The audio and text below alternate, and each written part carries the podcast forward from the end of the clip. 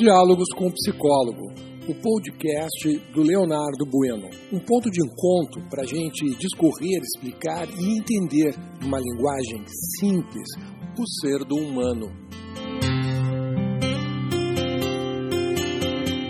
Bom dia, eu sou o teu psicólogo Leonardo Bueno. Estamos na manhã de quarta-feira, dia 10 de fevereiro de 2021, e hoje vamos falar sobre perdas necessárias perdas, por vezes, se fazem necessárias. Precisamos perder hora e outra para lembrar que é necessário prestar atenção no caminho ou no que estamos fazendo.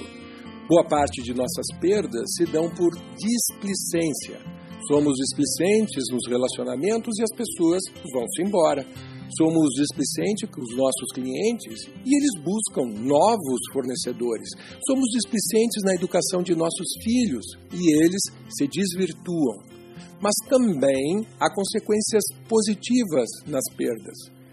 Quando perdemos, também esvaziamos um pouco o peso da mochila nas costas, porque guardamos coisas que já não são mais necessárias e que ocupam espaço e o nosso tempo precioso de vida. Guardamos ressentimentos que já nem mais sabemos por que nos ofendemos. Perdemos coisas preciosas que com o tempo reavaliamos que não eram tão valiosas assim, porque criamos apego por besteiras, objetos, atividades, grupos ou mesmo pessoas e outras coisas também. Por exemplo, a tal da exclusividade social. Só podemos ir ao bar com este grupo de pessoas. Ninguém entra e ninguém sai.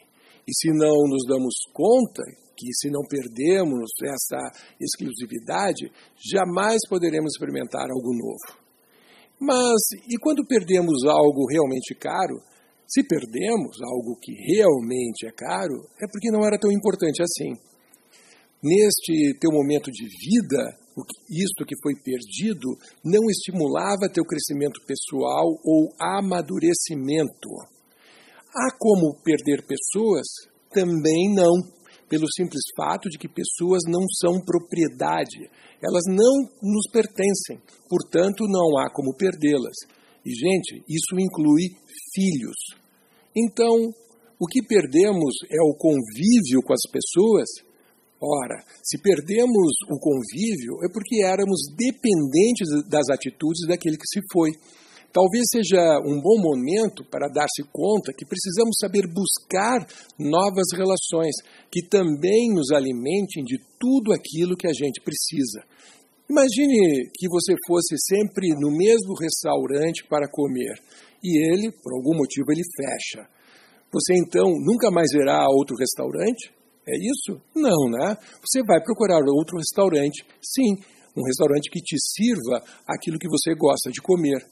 Relacionamentos também são assim. Você gosta de conversar? Tenha no teu círculo de amizades várias pessoas que te proporcionem prazer em conversar.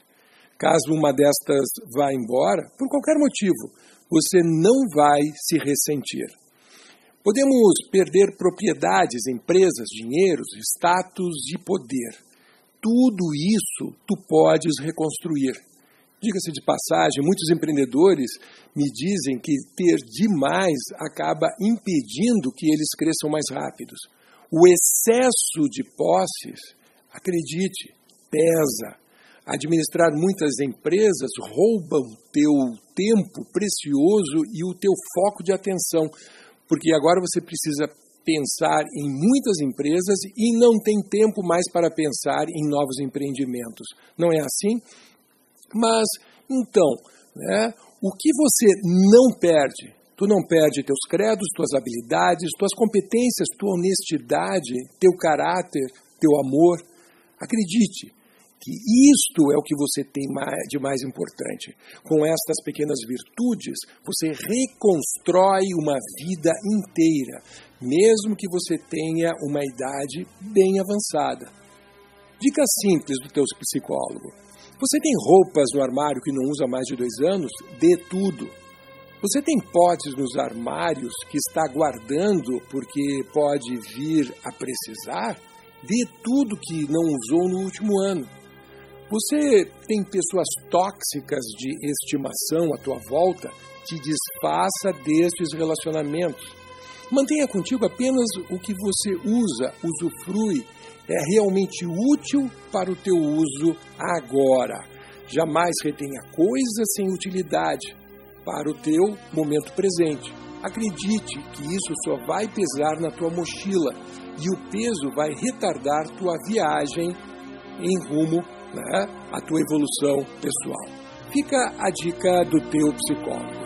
Uma boa quarta-feira para você, que teu dia seja repleto de alegrias e amores e que você possa desenvolver ainda mais o ser do humano. Até amanhã!